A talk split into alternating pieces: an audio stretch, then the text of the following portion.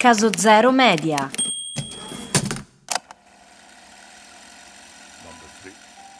Caso Zero Media presenta Scarafaggi, Across the Beatles, la storia di quella che è stata la più grande band di tutti i tempi e di quello che, scostando leggermente il tappeto, ha lasciato sotto di sé.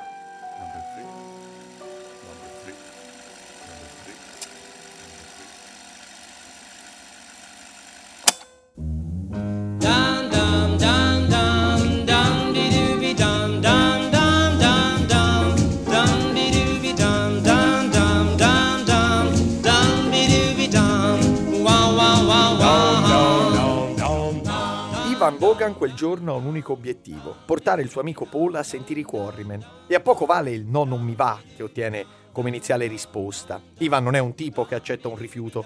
Si ferma sull'uscio della porta, rigido come una statua. Si volta e fissa dritto negli occhi Paul con quell'espressione che tutti conoscono. McCartney sa già che dovrà seguirlo ed è così che fa, senza discussioni ci mancherebbe. Come tutti gli anni, anche quel 1957, il 6 luglio, c'è la festa di Walton, nel parco davanti alla St. Peter's Church Hall.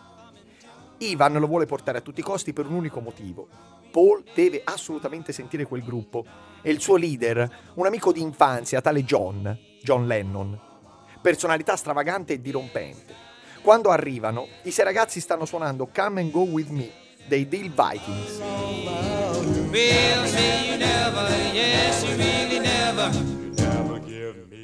La giornata è bella.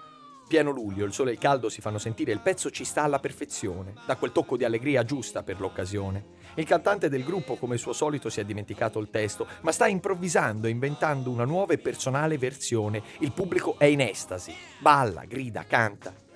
Il pubblico, certo, solo quello.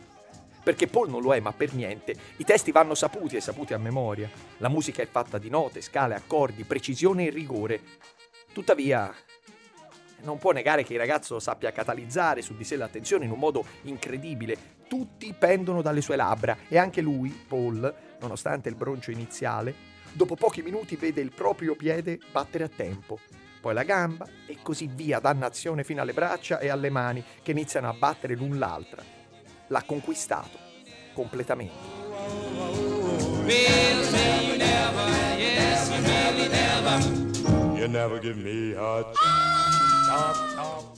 E l'idea arriva in un lampo. Ha deciso Paul, ha deciso quel gruppo, ma soprattutto quel cantante smemorato, lo deve conoscere.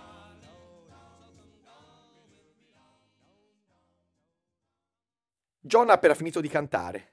Saluta, posa la chitarra a terra, si sistema al ciuffo alla Elvis. Esce, è soddisfatto, ma senza esagerare, tanto di essere bravo lo sa, non ha bisogno degli applausi per capirlo. Di essere il leader poi, beh, lui è proprio nato con quella stoffa.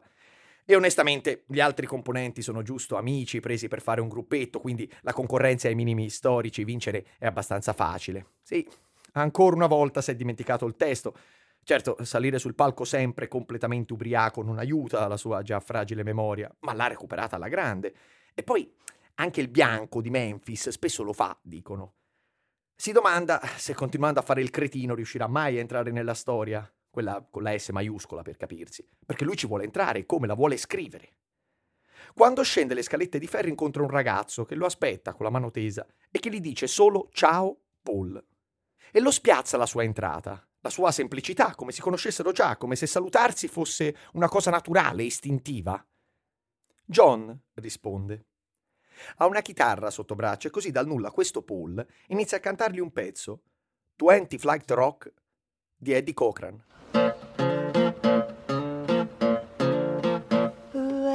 Got a girl with a wrecking machine when it comes to rocking. She's a queen to dance on a Saturday night.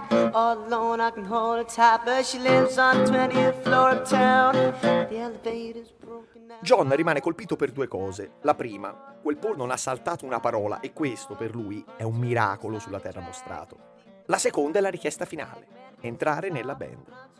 Detta così, su due piedi, senza pensarci, senza alcun preliminare, finito il pezzo, quasi nello stesso fiato dell'ultima nota. I modi sono timidi, delicati di questo Paul dalla memoria di ferro, ma il tono di voce risoluto con cui gli ha chiesto di entrare nel suo gruppo lascia presagire un carattere forte. Gli tende di nuovo la mano come a voler rappresentare l'intesa di un patto fra loro. John è però combattuto. Certo, con lui il gruppo potrebbe notevolmente migliorare, potrebbe avere chissà più chance di entrare in quella storia, quella con la S maiuscola, dannazione, che lui vuole riscrivere, ma dagli occhi di quel giovanotto si intravede una personalità forte, forse addirittura dispotica, un comandante, un leader, anche lui come Winston ne ha la stoffa, si capisce, si respira, si sente. Quindi cosa fare? Decisione importante da prendere lì in quel prato, in quel giorno e per di più in pochi minuti, anzi secondi. Lo guarda ancora negli occhi sospira e decide. Decide di allungare la mano, pensando che proprio sotto i loro piedi, pochi anni prima, ci avevano seppellito lo zio e adesso, non poteva saperlo, stava veramente per scrivere un pezzo di storia.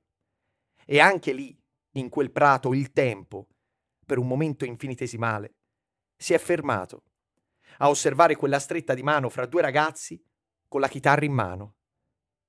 Si è fermato a osservare la storia.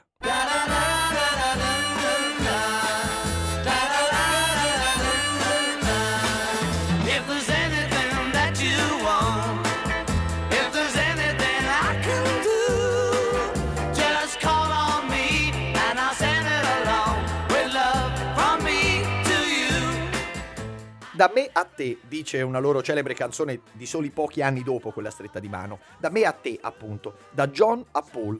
O da Paul a John, come preferite. Adesso i Quarrymen sono solo loro due, troppo pochi evidentemente. Gli altri non possono stare a quel livello, ne servono altri. E Paul lo propone. Voleva farlo già quel giorno in quel prato, quasi. Il provino dell'amico chitarrista George avviene dentro un autobus. Sera, fine della corsa, al deposito. Non è il massimo, ma è sempre un luogo, d'altronde lui ha conoscenze, il padre negli autobus lavora e poi è lì che fra Paul e Giorgia è nato tutto nelle mattine, andando e tornando da scuola, linea 86. Inizia a suonare Raunci con la sua Gretsch.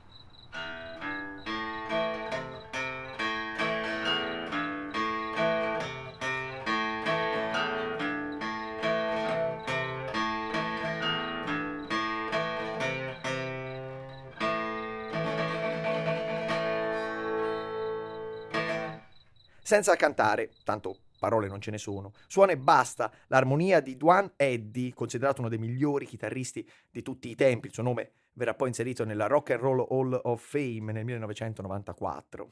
Suona impassibile e in effetti, come fa notare Paul, non sbaglia neanche una nota. John è spiazzato. Tutti hanno una memoria di ferro, sarà che ho dei problemi io? Ma che? Sono loro che non hanno niente da fare tutto il giorno, figuriamoci se John credeva di avere difetti. È combattuto comunque, sì, ma mica sulla bravura, quella si vede, è indiscutibile. Sull'età. Insomma, George ha solo 14 anni, tre meno di lui, che sia troppo giovane? Ma alla fine accetta. Tutto risolto, tutto pronto, alt un momento, manca un bassista. A quello però decide di pensarci John, eh, tu il chitarrista, io il bassista, from me to you, uno a uno, palla al centro. Ma il gol, diciamo, gli riesce un po' male, Porta un suo compagno di classe, Stuart Sutcliffe, il suo migliore amico. È bello, è rock, alla sua età si veste bene. Peccato non sappia suonare il basso. Per nulla, non un pochetto, proprio zero. Stuart infatti è pittore ed è pure bravo, ma davvero bravo, tanto bravo a dipingere quanto poco a suonare. Ma John lo vuole a tutti i costi. È mio amico, ripeteva con orgoglio rinnovato. Tu hai George e io Stuart. Logica inoppugnabile per scegliere musicisti. Con i primi soldi guadagnati dalla vendita del suo primo quadro, eh, bravo si è detto, e sono ben 65 dollari, Stewart ha in mente di comprarsi pennelli, colori, tele, ma Stewart dimentica, e come dargli torto, che da qualche mese a questa parte lui è anche un bassista. Paul lo vuole convincere a prendere altro. Niente pennelli, nemmeno colori, ma Hofner, il miglior basso in circolazione. Ne varrà la pena? si chiede il James Dean di Liverpool, immaginandosi con non poca fatica un pittore che dipinge con un plettro. Inutile dire che mai acquisto fu più inutile. Le cose però sembrano cominciare a girare per il verso giusto in quel periodo, addirittura trovano un proprio manager, Alan Richard Williams. Ma qualcosa ancora deve cambiare.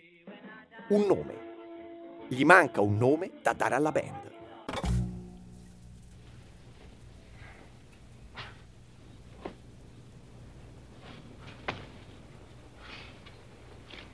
Don't do that.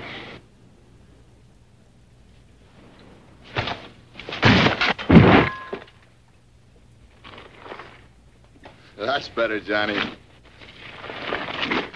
You know, I missed you. Ever since the club split up, I missed you. We all missed you. Did you miss them? Yeah. Yeah. The Beatles missed you. All the Beatles missed you. Beatles? E forse da questa frase buttata lì dal bello e dannato James Dean, quello vero, no Stewart, nel film The Wild One del 1953, che John trova l'idea per il nome del nuovo gruppo. Forse, sì, forse, perché di supposizioni sulla nascita ce ne sono tante. Un'altra, per esempio, dice che l'idea nacque proprio a Stewart come omaggio al gruppo di Buddy Holly, i Crickets, i Grilli. Un'altra ancora dice che John da piccolo aveva sognato un uomo che arrivando in volo su una torta in fiamme lo indicava e gli diceva Voi sarete i Beatles con la A. Gli scarafaggi con la A. Molto da John, in effetti, poco da realtà. Ok, ma allora e allora la cosa più probabile è il riferimento al nome Beatles, agli scarafaggi, appunto, e che poi John, come spesso faceva, l'abbia semplicemente storpiato, mi dice qualcosa Wonderwall per Wonderful. Ecco, una cosa così. Magari questo gioco col nome voleva anche dare l'idea del beat che stavano per creare. Il passaggio comunque non è così immediato. La band ne prova tanti. Johnny and the Moondogs. No, rischiava di sembrare dei platters, un po' sfigati però. Rockets. Nome banale, non resta, non incide, non passa alla storia, quella con la S maiuscola dico, un gruppo che si chiama Rockets. Wolves, per una squadra di basket, magari, ma eh, loro fanno musica. Silver Beatles, sì, fanno musica, ma non metal, decisamente no. E infine arriva, più in là, un po' da un film, un po' da un sogno, come noto si chiameranno, grazie a James Dean o a una torta in fiamme, Beatles. Voilà, il gioco è fatto. Insomma, hanno cambiato tante cose, tranne una. La batteria continua a non esistere. Ma loro non se ne fanno un problema perché, sostiene John, che il ritmo lo danno le chitarre. Eh, sarà pure vero, ma però eh, nei primi concerti la batteria c'è, ovviamente, anche se il batterista ogni volta cambia. Così un bel giorno Williams arriva, col suo bel cappottone, lo sciarpone al collo e il sigaro in bocca, e dice di essere riuscito a ottenere una piccola tournée come gruppo spalla del cantante John Gentle in Scozia.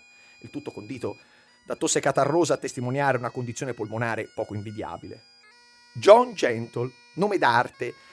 Sì, perché il nome di battesimo è John Eskew, cantautore rock di Liverpool, che prima faceva il muratore e ora suonava la chitarra per 50 spettatori a sera, a voler essere larghi nei numeri. Avrebbero suonato con lui insieme a Tommy Moore, il batterista scelto per l'occasione. L'ignoto John Gentle con gli ignoti Silver Beatles nella ignota Scozia a fare tournée. Non sembrava una grandissima idea, ma tant'è. È comunque la loro prima occasione di uscire dal Liverpool. John, Paul, George e Stewart sono forti, sono carichi, sono pronti, sono giovani e i loro concerti sono uno schifo. Senza mezze misure, proprio queste due parole, uno schifo. La tournée scozzese è un disastro e non tanto o non solo per la scarsa affluenza per ignoti artisti. Il punto è che anche musicalmente sono ancora troppo indietro. Senza contare che Stewart, non sapendo suonare il basso, vale da spiegare a John che a un pittore non sono richieste queste capacità, sta quasi sempre di spalle al pubblico. I soldi sono pochi, il guadagno minimo, spesso saltano i pasti e una volta non hanno neppure pagato il conto di un hotel. Al ritorno a Liverpool sono a pezzi e il nuovo ingaggio non aiuta. Musica da accompagnamento per spettacoli di striptease.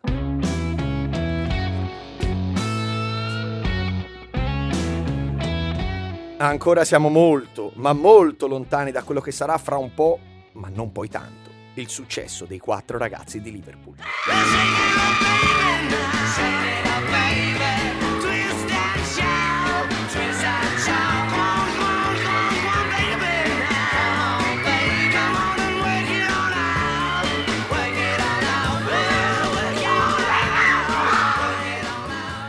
Avete appena ascoltato Scarafaggi, Across the Beatles, un podcast realizzato da Caso Zero Media.